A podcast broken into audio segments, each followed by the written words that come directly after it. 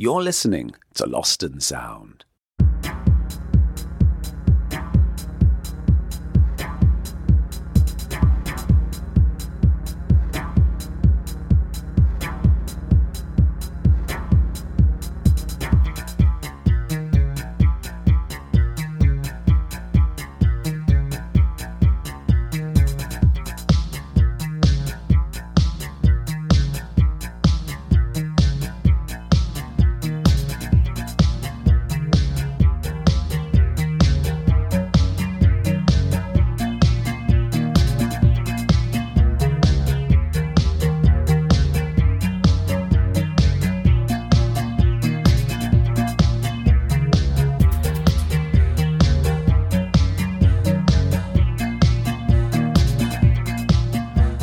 My name's Paul Hanford. I'm a writer, a podcaster, and a DJ in Berlin. And I've always believed that one of the best ways we come together is through music. And through this series, we meet the innovators, the outsiders, the mavericks, the people who, when they make music, they do it utterly in their own way. Past guests have included Peaches, Chilly Gonzales, Ghost Poet, Laetitia Sadier, and Thurston Moore. And each week, I have a conversation with someone who I think approaches music in a fresh and exciting way. Hey, how you doing? I hope you're good. I hope you're well. I'm speaking to you today from Neukölln in Berlin, and my particular location is very, very, very, very close to Sonnenallee S-Bahn station. There's a lovely cafe with a terrace, and I'm sat out there. The sun is out. The little yellow heat button in the sky has come out to play again for a couple of days. So it's, it's just really, really nice being in Berlin right now, catching a last bit of summer. This interview, what you're about to hear, I was really excited about actually, um, is with Bob Stanley, musician, journalist, author, film producer, who, along with Sarah Cracknell and Pete Wiggs, makes up St. Etienne, the seminal St. Etienne. And so it was really exciting to have this interview. They got a new album, their 10th studio album, I've been trying to tell you, it's called, and that's out this week. Um, it's exciting for me because 30 years ago, when I was a 16 year old, wet behind the ears, little indie kid going to the newsagents every Wednesday to get NME and Melody Maker, listening to John Peel, and listening to the new music show hosted by Mark Goodier on Radio 1 in the evenings. Um, St. Etienne really, really interested me from that point onwards because so much of the music that the indie world w- was, w- was kind of either making in its various forms or writing about or playing and that in that in the whole sphere of that um, and I do, do apologize to Bob for calling St. Etienne indie in this context. I'm just talking about the context from which I first heard St. Etienne was cause kind of very guitar-y, some of it really good, but very, very, very guitar-y, I guess. And and St. Etienne was just sort of I think I wasn't quite ready for them yet. I wasn't quite ready for electronic music, and I wasn't quite ready for music that was influenced by club culture as well as 60s psychedelia and took in sampling and took in this kind of strange look at the past in a futuristic haze. I wasn't ready for it, but I was really, really intrigued and fascinated by it. And obviously, classic tunes like their cover of Neil Young's Only Love Can Break Your Heart and Nothing Can Stop Us and Join Our Club and Avenue, yes, Avenue, um, just made me feel really, really sort of hazy and amazing at the same time. And one of the things I've really noticed in the last 10 years and thinking about the fact that I was going to interview Bob Stanley today was how um, in the last 10 years or so, there's been this whole feeling with people making music that's futuristic yet m- melancholic and wistful as well, and maybe even thinking of the past in some ways. Like I'm thinking everyone from like sad millionaires like Kanye and Drake to the kind of laptop psychedelia of Tame Impala. There's this kind of sort of sense of sadness and melancholy and beauty whilst embracing the future. And I think that's something that, call it hypnagogic, call it whatever you want. Um, that's something that St. Etienne, I think, really, really, really tapped into a long time before anyone else. And on their new album, they kind of explore the idea of of British nostalgia between 1997 and 2001. How it's seen as being this kind of golden era now, and was it? And that's the question of the album. Was it? Um, so this is what happened. This is what happened when I had a chat with Bob Stanley. Hi, Bob. How are you doing? Hey. All right. Yeah. Sorry. Oh, yeah. Sorry, I was I was waiting for the link to come through, and then I realised, oh, maybe I got sent it last week or something. So I found the email. But uh, no worries at all. No worries at all. It gave me a little bit of extra time to recover from having one too many coffees earlier on, and, and stuff like that. You know, you know, and you can feel like your words kind of slightly tumbling over each other a little bit. Oh yeah, yeah. um, I can't drink coffee anymore for that reason. Oh, nice. How, how long for? Um. Oh God. I mean, probably fifteen years, something now. I mean, I used to drink it all the time, and I just couldn't. I wasn't sleeping well. it's like week. That's probably what it was. Sorry, just take my shoes off. Um, and uh, yeah, yeah, yeah. So uh, I haven't haven't drunk. Uh, yeah, I, I, love coffee. It's a shame. Uh, so I just drink decaf now and, and, tea. Yeah, yeah. At least you can get kind of good tea uh, decaf in most places now as well. Yeah, yeah, yeah, yeah. No, we, have got some. Um, what's it called? I'm going to let's find out because it's lovely. Yeah, from this lot. Oh yes, yeah, we have a lot of North Star in Berlin. Actually, it's it's always. one, oh, sure. Yeah, that, I'm, I'm, in Berlin. This is you can see out the window. There's a little well, you can't see much, but there's a little bit of uh, West Berlin out of the window there. Yeah, uh, I don't quite have the impressive amount of books that you've got behind you there. Now, just... yeah, no, I'm just showing off. It's like, uh, like, mountains of children's toys, I thought, in cardboard boxes. well, thanks so much for speaking with me today. It's a, it's a real pleasure to have a chat.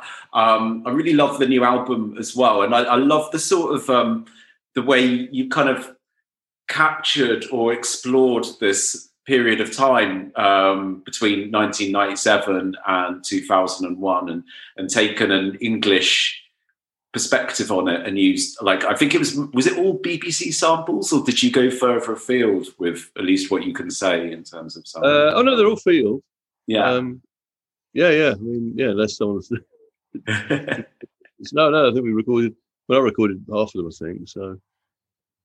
Yeah. Oh, and Gus Gus records himself walking on the beach in Felixstowe and and having a swim in uh, in a waterfall.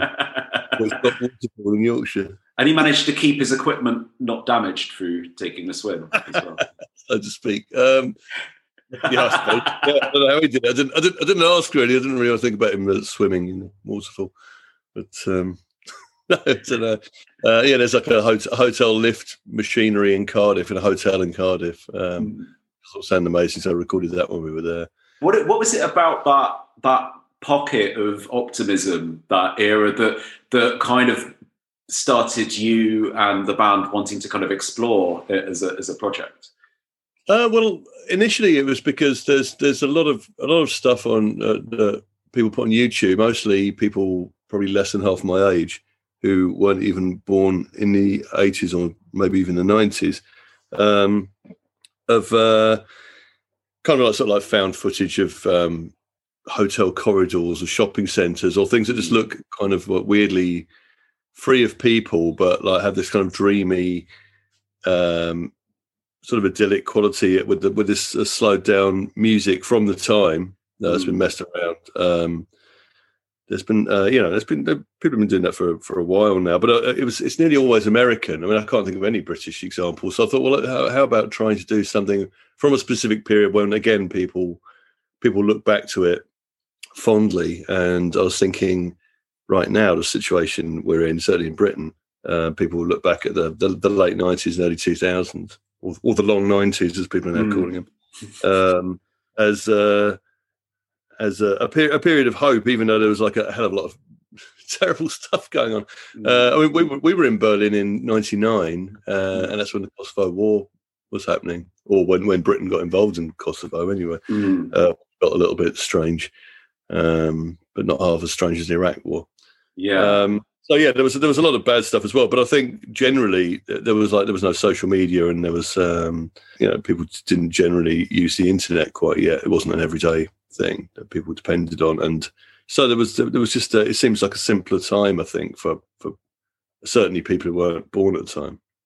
Uh, and Sarah was saying the other day, it's uh, it's really not dissimilar to the way that when we were in our teens and early twenties, we we look back to the sixties, and you think of the sixties, you mm. think of the Monkees, you know, or yeah.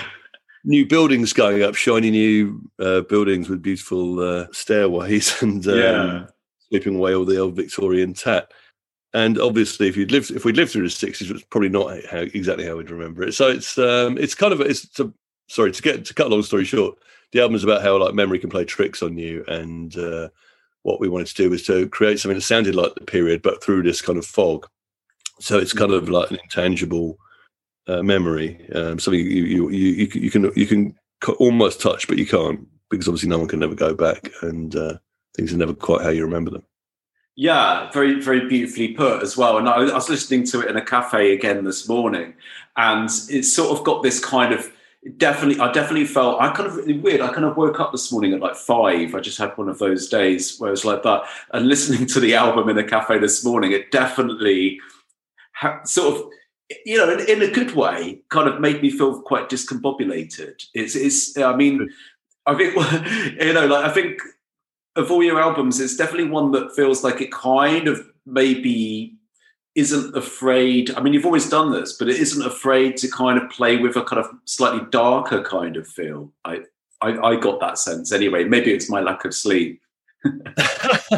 um, no, no. I mean, it's certainly not. It's certainly not meant to be nostalgic. It's it's meant to be the mm. opposite, really. Um, so that that that makes sense. I mean, like people talk about nostalgia and and and of course it's like it's, it's not not you know the definition of it isn't isn't a good thing at all. It's it's an illness and it makes you feel it makes you feel nauseous. Mm. So uh, there's definitely an unsettling aspect to looking looking backwards and um, trying to recreate the past in any way at all. Um, which obviously Britain's doing quite a spade load at the moment. It's really yeah trying to like try and capture VE Day as an endless existence. Yeah. But um, it's yeah, no, d- definitely. I think it's it's it's got a it's got a, it, it, should have a darkness to it. I mean, it's um, I think it's something we don't ever try and consciously do because if you try and consciously sound dark, mm. it, it's you know, it's a lot. A lot of people do. It's not not saying we're, we're generally half glass full people. So uh, yeah, um, it's not saying we we set out to do, but it's it's it's bound to be there. Um, I think it's there's people often often say oh, stuff's melancholy, which I think is um, uh, probably more more appropriate than as the term than dark, I suppose. But um, yeah, good. I'm, I'm, glad it left you discombobulated. I know you sort of mentioned about melancholy there, and like you know, I've always felt something melancholy about your music, but in a way that I really love, and I think you know, speaking with other people that really love your music as well, it's like there's a certain kind of beauty to melancholy. There's a certain kind of wanting melancholy, isn't there? You know, I mean, for you, what is, what is your relationship with with melancholy? You know, do you see it as something that is kind of desirable in a kind of way that is like you can kind of feast on it, or is it? Or is it just something that's like a side effect that you're just like, oh fuck, I've written another melancholic song again? it's um, it can be a side effect, and I think a lot of things. I think of like uh, um, our aesthetic and things things that we like. There's there's a, there's a Japanese term, we know it's fairly widely known, wabi sabi, which is about how something yeah. looks looks beautiful when it's slightly wrong, or when like mm. you got something be- a beautiful building with paint peeling, and it actually looks better with paint peeling. And that's that, that, that, that I mean, that's again, these things are quite hard to put your finger on, but there's obviously a melancholy to that as well, or, or just how like you know like ruins can look more beautiful than a, a pristine condition building, um, beautifully mm. maintained National Trust building or something. so uh, I think um, that kind of suits our. I've always been since I was a kid. I was obsessed with derelict buildings, and now I live in uh, West Yorkshire, where there's plenty of der- derelict Yeah. uh, old industrial buildings, at least, at least the ones that are still standing. Um, and I, I, I love I love that look. And uh, if you had actually had to explain why, it would probably be quite difficult.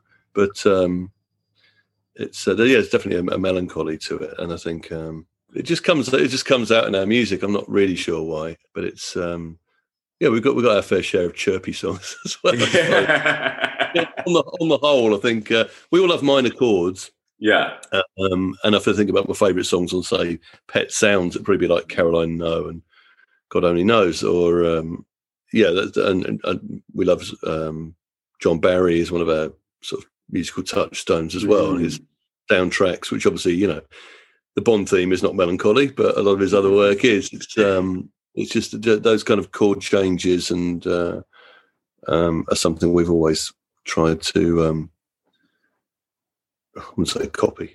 we always look, look as like um, as things that we, we want to do. Um, and Pete's just done a film soundtrack writing course as well, so uh, I've got a degree. Oh Um, yeah. So uh, yeah, so there might be more of that to come. Excellent, excellent. Yeah, I mentioned John Barry though. I think one of my favourite John Barry pieces is I don't know the name of it, but it's in uh, um, I think it's uh, Diamonds. No, You Only Live Twice, and it's like this big sort of when you go into the underworld base. Um, It's sort of it's just felt so cavernous and melancholic. Uh, Yeah. I know the bit you mean. I think it's called Space Space March or Space Walk. I think maybe is that a, maybe that's not it, but that's a that's a really very sort of tense and uh, Mm. repetitive figure. It's uh, these big drums. It's a lovely bit of music. Yeah, yeah. And I think it would kind of repeat on and off throughout the film as well. It had that sort of motif kind of feeling. Um, I mean, with with the album um, as well. Like, did you discover anything yourself about this period of time that you felt that you had perhaps in your memory had got wrong as well? Um, well, certainly, I, I, I remember Labour winning the election, feeling optimistic. Obviously, yeah, didn't we all? Yeah. after 18 years of the Tories. So um, that was, uh, yeah. And, and I remember thinking, well, yeah, I know I can hear what they're saying, but surely when they're in power, they're actually going to be more socialist than this. And of course, they, they weren't. But you know, Mm. at the same time, I was I was quite cynical quite quickly, and you can look back and say, well, any any hospital or school or art gallery that's been built in the last forty years, Mm. forty odd years, even, um, was built in that period. Was built by the Labour government, so. You know, you have to take the rough with the smooth. But I mean, yeah, no, I was definitely quite optimistic. Um, Mm. I think I was probably quite dismissive of a lot of um, the music that was around at the time as well. Which, looking back, I kind of like the kind of more bubblegum stuff, the more mainstream radio stuff, which um, we've sampled mostly on the album. But um, at the time, I, at the time, I liked it, but I probably wouldn't have admitted to liking it, which is quite unlike me. But I think it was um, it was a really it was a very it's quite basic sounding, I suppose. It was just you know it was, it was like melodies came back to the fore. Mm. Uh, I suppose a lot of the '90s have been based around dance music or Britpop. So it's either scratchy guitars or rhythms. Um, and I think the Spice Girls were probably the, the thing that kick-started that. You got you know you then had this sort of bubblegum thing of Billie Piper and Bewitched and, and Mm. S Club Steps eventually. And you also had the um, more Radio 2 things like Natalie Imbruglia and Samantha Mumba and um, the Lighthouse family uh, with acoustic guitars and strong melodies. Uh, It was Mm. um, so that was interesting. It felt it felt like a bit of a backward step at the time, but I mean, you know, looking back, I think people are really quite remember that quite fondly.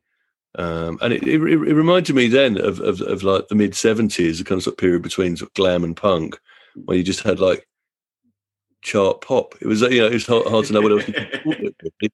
Uh, there was like records with like decent tunes, sung nicely, and with a quite a simple production. Um, so, and I think maybe that again, maybe that was a, a, an after effect of um, the the anger at the Tories had obviously gone because they weren't in power anymore, and so people just like could breathe out and put their feet up, and uh, yeah. that was the kind of music they made instead of uh, I don't know, stand down Margaret or something. definitely. It's, it's, it's kind of like it's like we can all go out or just sit and have a cup of tea kind of music, wasn't it? A lot of Yeah. it? yeah, Exactly. Yeah. Yeah. Yeah. It reminds me of sitting around having a cup of tea, definitely. yeah, yeah. going out dancing to it. no, definitely, definitely. I think Natalie and Imbruglia pioneered a kind of form of tea drinking music. That's. I mean, that's that's quite a claim, really, isn't it? I'd- I'd be happy. I mean, and also at that time it was quite unusual as well because in some ways, like for right at the time Britpop happened and 1997 happened, um, St Etienne had been exploring certain aspects of British identity for the better, you know all of that decade, really, you know, in, in various ways uh, or another, but. Although you know there were certain similarities aesthetically and in, in terms of like sort of eras that you know you guys and some of the Britpoppers were into. I, there was always such you know there was such a sort of I don't know. It just feels to me like I mean I can't imagine any of you kind of putting on a Union Jack uh, guitar or I'm not making a dig at a certain person, but or you know going to meet Tony Blair. You know it, it felt like there was a sort of you know you you were never like jingoistic in it, and I think that's maybe the massive difference that I feel is like the way you explored it was was it, it, was just such a sort of interesting way. When when it got to Britpop, did you feel at the time that you related to these acts that came along? Um, to some of them more than others. I mean, I think there had there had been um, there was there was Sel- Select magazine cover in '93 or '92 even, which had uh, Brett Anderson on the cover in front of a Union Jack, which apparently he was he was horrified about and was Yeah. really cross.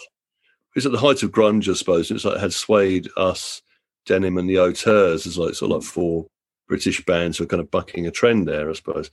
Um, but all of us sounded completely different, and um, and I think you know we if we were the none of us were writing remotely jingoistic songs. I think it was all quite. Uh, um, obviously, Brett, Brett Anderson's lyrics are mostly about concrete, and um, Hmm. and uh, Denim and the are both very wry, and uh, and and there was us as well. So I think uh, yeah, th- th- at that point, it, th- nobody was calling it Britpop, and nobody was re- really draping flags. Morrissey was the only. The interesting was Morrissey had Mm. worn a Union Jack, wrapped himself in a Union Jack, or played in front of one, maybe sorry, in Finsbury Park, and people went mad. That was in like '92, I think. Yeah, I remember that. Yeah. Yeah, people really weren't having it. Mm. Um, so it changed really quickly. It was strange. And I think, um, I remember, you know, the Spice Girls, Geri Halliwell wearing a Union Jack dress. I mean, to me, the Union Jack is, is always, I grew up with it as like, it just made you think of the National Front straight away. Yeah. like, yeah. um, so if, if you saw a Union Jack, you, you, you, you walked in the other direction. Um, but also it's just like, you know, it's like a, the last vestiges of empire, really. It's like, you know, denying Scotland independence, um, sort of belittling Wales and, and, and treating Northern Ireland the way England is at the moment. It's, it's just, it's awful. You know, they're, they're independent countries and that's what it makes me think of. It makes me think of empire. It's, it's horrible. It's a horrible flag. So I would never. I, I don't really. flag. We did a re- we did a, a- a fan club record once, which was um, an artwork which we didn't get clearance on because we only pressed like 300. it was so with that with that. Um, having said that, it was um, it was all flags with a cross through them. It's just like a I, I can't remember who did it. It was just like you know like hundred flags and all had like a black Mm. cross through them. It's like a, like a United Nations artwork. I think it's probably commissioned. Um, no, yeah, that's that, that's more. I think. Really. Yeah, I mean, I, I don't like borders. No, no. I mean, it's it's yeah. It's, it's borders are just. Uh, um, I was going to make a really bad joke about Waterstones then, but, but I'm not going to. But, it was one on Oxford Street. yeah, yeah. And, and like it's, it's, it's interesting as well because it's like in terms of this sort of feeling that you've always, whether consciously or not consciously, connected with with the music. Um, in the last ten or fifteen years, there's been a lot of music that's kind of come up that. In, a- in a very different way, has kind of connected with a sort of maybe a similar sort of sense of like longing or melancholy whilst being futuristic as well, uh, as well at the same time. Like, you know, whether it's Drake and Kanye sort of being sad millionaires or, or like sort of like Tame Impala doing kind of like laptop psychedelia, you know, and, and, and stuff like that. And, you know, it's, it's, it's really, I mean, do you, I, I was really interested to know, I always love asking people why you know this has happened it's I, I, feel that something happened around the millennium that you know maybe it's connected with what you were exploring with the album that that kind of just killed an optimism or something like that so that even a millionaire's now sad writing songs about being sad you know? well, why do you think that is Oof, i think there are a bunch of reasons i think um, the, the, the year 2000 i think i mean just calling it the year 2000 makes me sound old because uh, yeah. all through the year 2000 is unimaginable place in the future. You know, I remember New Year's Eve in 1999 and woke up and uh, Westlife singing Seasons in the Sun was number one. It's like, yeah. well, that's not the future I imagine. Uh, that's not what I was promised. So I think there's it's kind of a weird element of like the future didn't, didn't really exist after that um, mm. for some people. But I think you have to be a certain age for that to happen. And you know, it, it, that's not why Drake is making the records he is. But I think yeah, I mean, I think yeah, September the 11th obviously is kind of the, the beginning of our modern age, and the climate crisis has clearly become so um, awful um, and very, very present rather than something in the future. And again, that's mm. something people think about what would happen in the future, or maybe. Uh, you know, all the, all the all the kind of like apocalyptic situations that get mentioned in London Calling you know the ice age is coming or whatever. Uh, but it's you know that was then like a kind of like a, a fiction then, uh, and and for the last twenty years it really hasn't seemed like a fiction at all. So yeah. um, that's that's probably got a lot to do with it. I think it just feels like it feels like the end of days quite a lot of the time. it's awful, but you know it's it's really understandable how like somebody could be in a situation where they're a, a, a millionaire making records and thinking. I'm still not happy. it's like I'm not really doing any good here. I mean, yeah, Kanye is obviously Kanye's. Yeah, uh, I haven't heard the new record yet, but I mean, it's you know, he's he's made some of the uh, obviously some of the best records of the last twenty years, and you know, Drake Drake is, is is fascinating. The idea, like you know, twenty years ago, somebody in hip hop would be like making records like that is would have been unimaginable, really, um, mm. in the nineties certainly. Um, so yeah, they're, they're, they're essentially forces for good. I mean, uh, but you know, there's, there's other things things that I really like. I, I, I love um, PC music. Um, yeah, me too. Yeah. And uh, yeah, what, what they what they do again is just kind of like that. You know, was now being called hyperpop, mm. uh, but it's, it's that's definitely got a melancholy to it. Um, even so, like "Hey QT" it's like it's, it's kind of sounds like "Sugar Sugar," but it doesn't because it's kind mm. of a, a, weird darkness to it, and uh, um, and again, it's like you know what Simon Reynolds used to call retrofuturism, where it's like sort of harking back to not that long ago, maybe to the, the, 80s or 90s, but um, but with this sort of like weird futuristic quality to it, um, which, which, seems to have now filtered down to a lot of chart pop. But um, yeah, I think A.G. Cook and Sophie uh, were mm. amazing that's that's the music that's got me most excited in the last ten years, and, and kind of sort of sort of you know, the vaporwave type stuff that I was talking about earlier. Mm. Weird things on YouTube, which people don't even seem to really acknowledge as real music, which again I find fascinating because when that happens, it normally means it's really good. totally, totally, it, it, it's doing its own thing, isn't it? It's, it's also like maybe it's, it's using kind of the medium outside of music a little bit as part of its its way of uh, being you know is is uh, i think like I, I, love the way like sort of really new things quite often absorb technology in in a way that um, we haven't really considered as music or in the way that they're supposed to at least you know going back yeah, to like sampling yeah. and stuff and you know distorted guitars even yes absolutely like, like abusive technology or mm. misunderstanding technology like acid house um, yeah, these things that sort of happen by accident because people have just got a new technology and not are not sure how to use it. Mm. I find really interesting as well. And it's like a, real common thread. Um, yeah, so, so sorry, I've, I've, written, I've written a new book um, which is coming out next April um, about the sort of uh, the birth of pop from like the first 78s up to mm. the rock and roll era. Um, not sure who's going to want to read it, but it's a very arcane material. But it, but in that all the way through, the uh, music, pop music adapts to technology or absorbs technology constantly. So you get like you know crooners, you get Bing Crosby coming along because of new microphone technology. Yeah, wouldn't have been possible to sing like that before, and so no one did sing like that before. Uh, and then when that did happen, people accused him of um, of two things: accused him of like stealing everyone's girlfriends and wives by singing these romantic voices, and also of not being manly enough. Mm. Um, it, and, and the BBC banned it, had a bank, blanket ban on it um, because they thought it wasn't seemly. It's um, it's amazing, but it's, it, goes all the way through pop music. It's uh, yeah, the way technology gets absorbed. It's it's it's fascinating.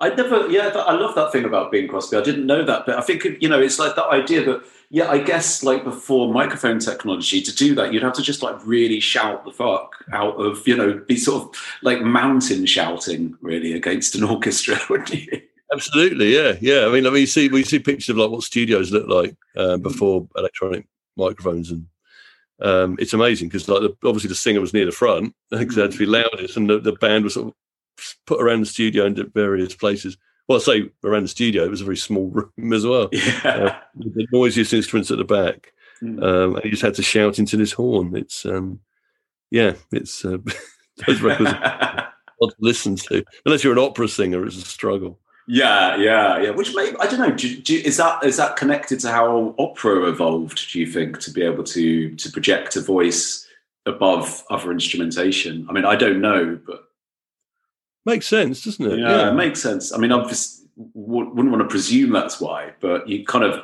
that could be a possible evolution of it. I don't know. Yeah, yeah, yeah. Well, I suppose yeah, the rooms would have been built to um, accommodate singers as well. The acoustics mm. of would have been designed for that. I don't know. Yeah, let's, yeah. Let's go. That's a question. Further. Yeah. I've written up the second book I've written on sort of like musical history, and like whenever I get to the end of it, I think, yeah, but what happened just before that? I, don't think I want to go back any further. Really. but do you do that with your albums as well? Like when you're working on an album, do you do you feel like you're kind of you're working towards something, obviously in a very natural way, you know, without contriving it, uh, but then afterwards you kind of think, oh yeah, yeah, we didn't put that in it, and does that lead to another project, or or do you feel like you've done an album? Uh, no, I feel like we've done an album. To be honest, mm. I, I, can't think of anything where that's happened. We'll, we'll, normally like we'll we'll be happy with it, and we'll that will feed into what we do next to some extent. But almost always when we start an album, um, this one was an exception, but almost always we'll uh, just start writing songs until some kind of theme becomes apparent. Mm. And then most of the early songs, like the first seven or eight songs that we we've written and recorded, will end up being B sides, or whatever, because they won't um, fit the sort of tighter theme that's developed over over the period. Um, we don't we don't tend to write songs like no one's saying our downtime, but I mean like uh, mm. in, in between albums. We'll, we'll normally start working towards an album um, rather than just constantly writing. At least I, I don't anyway. Uh, yeah, Sarah, Sarah might more than more than me and Pete actually because uh, she really, really likes just working with other people and writing and doing demos. So whenever we start doing an album, she's normally got four or five things to hand. Yeah. Uh, but um, yeah, no, not not not particularly. I wouldn't say no. Yeah, and is it also because it's like uh, if, I, if, it's okay to ask you a few questions about sort of like the early days and sort of really going back in time. Um, like, um, so you and Pete were childhood friends. Yeah. Did you? What was what was your sort of like shared kind of experience of becoming friends? But did you bond over anything in particular? Um. Well, yeah, it was just that um, our mums were friends. We used to see each other all the time. We didn't even go to the same school uh, until we were um, like 11 or 12. Yeah, I don't know. I mean, just you know, what, do we bond over? Scooby Doo. I don't know. always, always had records. Always had records in, in the house, and Pete used to come around, and so I'd, I'd be the one playing records. And when we got a bit older, he was the one who was into film. He, he knew a lot more about film than I did. Um, and would get me into like a lot of old films or on telly. He'd like give me a tip on what to watch. Uh, but when we were proper kids, yeah, I remember I had a copy of Sugar Sugar, right, mentioning that again by the Archies, which I remember he, he, used to want me to play every time he came around, at least at least twice. Um, so that was kind of our sort of, sort of musical memory, I suppose. Um, but uh, yeah, then when we got a bit older, obviously when we were teenagers, we just buy records and go around each other's houses. And uh, his, his mum and dad had like a, a, a, garage with a with a room upstairs above the garage with a pool table. So I used to go in there mm. like most nights if I didn't have like much homework to do. Um, and we just listen to records and play pool and uh, and, and uh, go go go out to parties at the weekend as, as teenagers do. What, what, kind of era was this? This was like sort of mid '80s, was it? Uh, a bit earlier. That would have been yeah. like um, 80 to 82, I suppose. We were fifth form, sixth form. Yeah, I was, I was 15. I was 15 in 1980. So yeah, early 80s and that was like such a good era for i mean obviously it's been written about a lot and it's sort of how has been this kind of amazing era for like like you were talking about like reevaluating the kind of 90s bubblegum pop as being good now i mean it was it felt at the time that the early 80s pop was good from the get-go you know like you know obviously your, your, your spandaus and your uh duran durans uh, and the kind of uh, the uh, um the sort of the, the kind of uh, new romantic stuff as well. Were, were, you into that? Oh yeah, yeah, mm. absolutely. Um, yeah, I mean, synthesizers becoming commonplace in pop music, um, and uh, you know, we were reading the music papers constantly every every week. Read all four of them. so uh. Um, so yeah, I mean, I, I, sort of absolutely fell for the kind of Paul Morley's new pop line.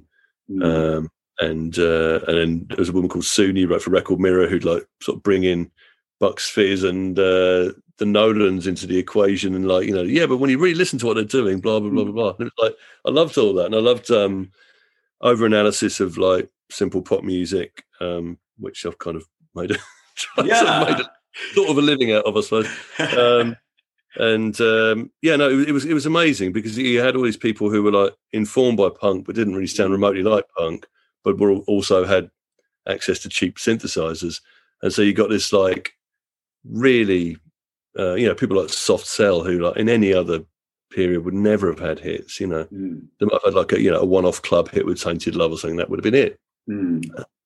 Uh, and the Human League obviously came from this, um, you know, sort of dark kind of synthesizer sound um, with like slideshows of Captain Scarlet and Thunderbirds and Phil Oakey's bizarre lyrics about um, you know a crow and a baby, songs like that. Really, yeah. it did not sound like hits at all. Uh, and then it was only slightly adapted, and suddenly they were number one in America. It was um, mm. yeah, it was an incredible period, and I think it's. Um, it sort of came crashing down very quickly once the major labels worked out they could kind of manipulate it and bring in whatever Kajagoogoo or Nik Kershaw in, in place of uh, these very odd people from art school. so, uh, um, yeah, but yeah, from so yeah, eighty to eighty-two, I think is is a, a incredibly, yeah, maybe the most fertile period in the whole British pop history. I think really. Yeah, yeah, it's beautiful. I remember being a kid at the time, and I remember um, borrowing bits of my mum's makeup to try and do like Adam Ant kind of, you know, he, he had the sort of no thing, the nose thing for a while, then he had the cheek thing. Yeah. And sort of trying yeah, to yeah. Co- copy that and making a real mess and my mum being really angry, going, what are you doing? My dad sort of worrying a little bit what I was doing with, with my mum's makeup and stuff. to, to me, it just felt really innocent and natural to sort of emulate your heroes like that. Yeah, absolutely. I mean, that's, that's, that's another aspect of it. You know, I got the same thing with my my dad when Culture Club were first on TV. And, uh, and it's really unlike him. I, have said this story before. I feel slightly bad about it, but like uh, Pete, Pete was round. It was me and my sister and Pete watching Top of the Pops and Culture Club were on, and he walked in. Went, "What the bloody hell's that?" So, uh, what George? And we're like sort of sniggering at his reaction. He said, "Don't know what you're laughing at. You wouldn't laugh if I came home dressed like that." It's like we probably would. Well, no, actually, no, we probably wouldn't. Probably but that, yeah, that was, that was that was again, it was another hugely important thing. So yeah, like mm. Phil Oakey started wearing makeup, uh, having not done before. No one thought that was odd. No one thought there was mm. anything strange about it. Um, amazing, really. I mean, uh, yeah, Adam Ant makeup. That's great. and like and as, as the sort of decade went on and then and then at the end of the decade st etienne kind of emerged. And and you know so obviously it was quite interesting because i at that point i was about 16 and i was reading melody maker and sort of very absorbed in things like everett true and people like that had to step to say. And and i always loved reading your interviews because they sort of felt so sort of like encyclopedic of what's going on.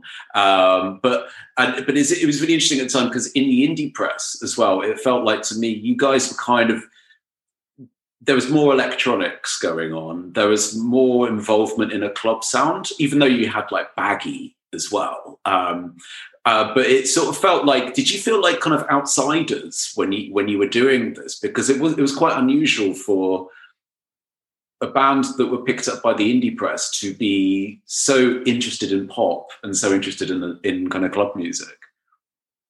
Um, yeah, I suppose we did. I mean, we, we, we obviously had huge imposter syndrome at the time as well because we weren't really musicians. Um, mm. Pete certainly is now. I'm, I'm, still not really a musician, um, but um, yeah. So we, we we definitely felt like felt like outsiders. We were probably more comfortable spending time with uh, sort of indie guitar bands mm. um, mm. than the sort of uh, the, the club scene, which I was always slightly intimidated by. Pete Pete again fell into it I did. I used, to, I used to go out dancing, go to clubs, mm. and, and, find it really exciting. But I always felt like I, I was uh, in, in the wrong place. Really. wasn't dressed, wasn't dressed properly. Um, didn't look as cool as all the people from Slough or wherever. but yeah, I mean, I don't know. And, and, at the same time, we, we we really loved '60s psychedelia, and um, I think when we when we when sampling gave us the possibility of actually making music we really wanted to include incorporate everything that we liked and i always found it very strange that people would have like quite broad taste in music but then the, the music they were making sounded exactly like other contemporary bands it's like why would you do that i never really uh, never really understood that and i think because we'd never been we weren't like sort of trying to play guitars when we were teenagers or anything um, we'd never been in that kind of like you know like sort of transit van toilet circuit yeah having to accommodate the bassist terrible ideas or whatever. so um, it was uh, we we didn't start doing things till we were in our mid twenties. Um, I think we had already had like a lot of ideas in our heads of what we wanted to do, and it was certainly it was you know we didn't want to make records that sounded particularly like anybody else. We wanted to sound like eight different things at the same time and see if it mm. worked, um, which just seemed like an, an obvious thing to us. In the same way that like you know doing your own artwork or getting someone to do sleeve notes, all, all of these things all seem like an important important part of the the whole deal, really.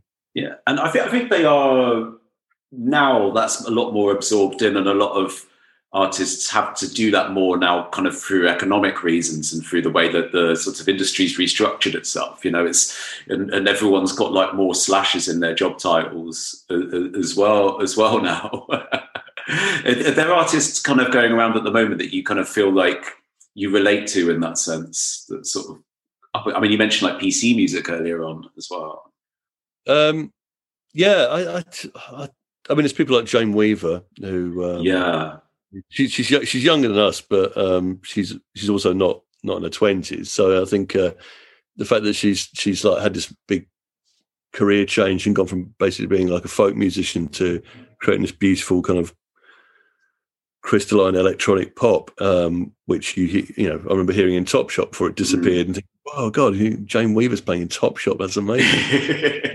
the proper achievement." Um, yeah, pe- people who are kind of like open to change like that, and I think I think when you're younger, like sort of PC music, it's like. Um, it's you know when we were in our twenties, we had all these ideas of things we wanted to do, and it's kind of. Uh, uh, but for someone, you know, someone like Jane's do it, relatively late career or sort of mid career do this big change and, and make records that are like way better and more successful than what she did before is is, mm. is that's that's terrific and you know it's it makes you think you know there's no point in stopping you know if you if you've got ideas in your head then as long as somebody wants to help you put them out that's great mm. um, so I can't imagine we're gonna stop I mean we're, we're quite we're obviously quite pleased with this album because mm. uh, it doesn't really sound like anything we've done before um, and feels like something new to do. You know, Sparks. I mean, Sparks are another example. Yeah, somebody just like you know, it's uh, it's not like just keep going like the Stones did and just the same forever. Mm. They're actually always sounding slightly different, which is. Uh, um, yeah, why wouldn't you? Why would you want to make the same record over and over? I can't. I can't get that either. It's, you know, I'm very boring. Mm. Just trying to make records you think your fans are going to like. Very boring. Have you have you seen the Sparks documentary? I haven't, not yet. No, yeah. no.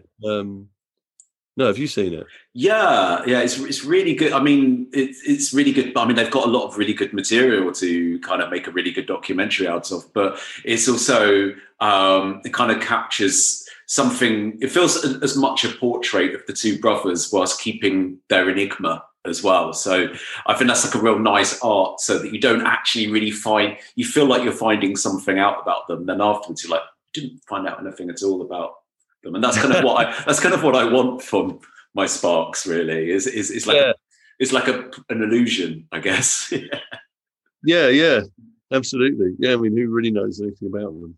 yeah. well, thanks so much. It's been really lovely to chat to you, especially like sort of since being immersed in your music for about 30 years, it was nice to have a chinwag and stuff like that. Oh, yeah, that was lovely. It was a nice chat. Thanks, Thanks so much. Take care. Bye bye. Yeah. Bye. So that was Bob Stanley from St Etienne talking to me, Paul Hanford, for Lost and Sound. And we did this interview on the 7th of September, which coincidentally is the day that I'm speaking to you right now. Thank you so much, Bob. Thanks for being so lovely to chat with. And the album I've been trying to tell you is out. If you're listening to the podcast this week, it is the album is out this Friday. Well worth checking out. Well worth checking out. There's an accompanying film made by the acclaimed photographer Alasdair McLellan. Sorry if I've said that wrong. I'm a little bit on the coffee today, so I'm a bit like. Blah, blah, blah, I woke up at about five this morning, so I'm a little bit. Yeah, my pronunciation of life, just generally, not the word life, I can pronounce that, but everything surrounding life is a little bit wonky today, which kind of suits, you know, the experience of listening to. I've been trying to tell you in a weird way, um, but there's an accompanying film as well. Um, thank you so much, Leanne, for sorting out this interview. Thank you to ESO as well for the theme music. Thank you to Kieran Yates in the UK for mastering the levels. And thank you to Bear Radio for hosting this podcast. And if you want to check out other English language podcasts from Berlin, check out bearradio.org. There's loads there. Hope you're having a really lovely day. Hope you're having a day full of magnificence and cake. Um, yes, take care and speak to you soon.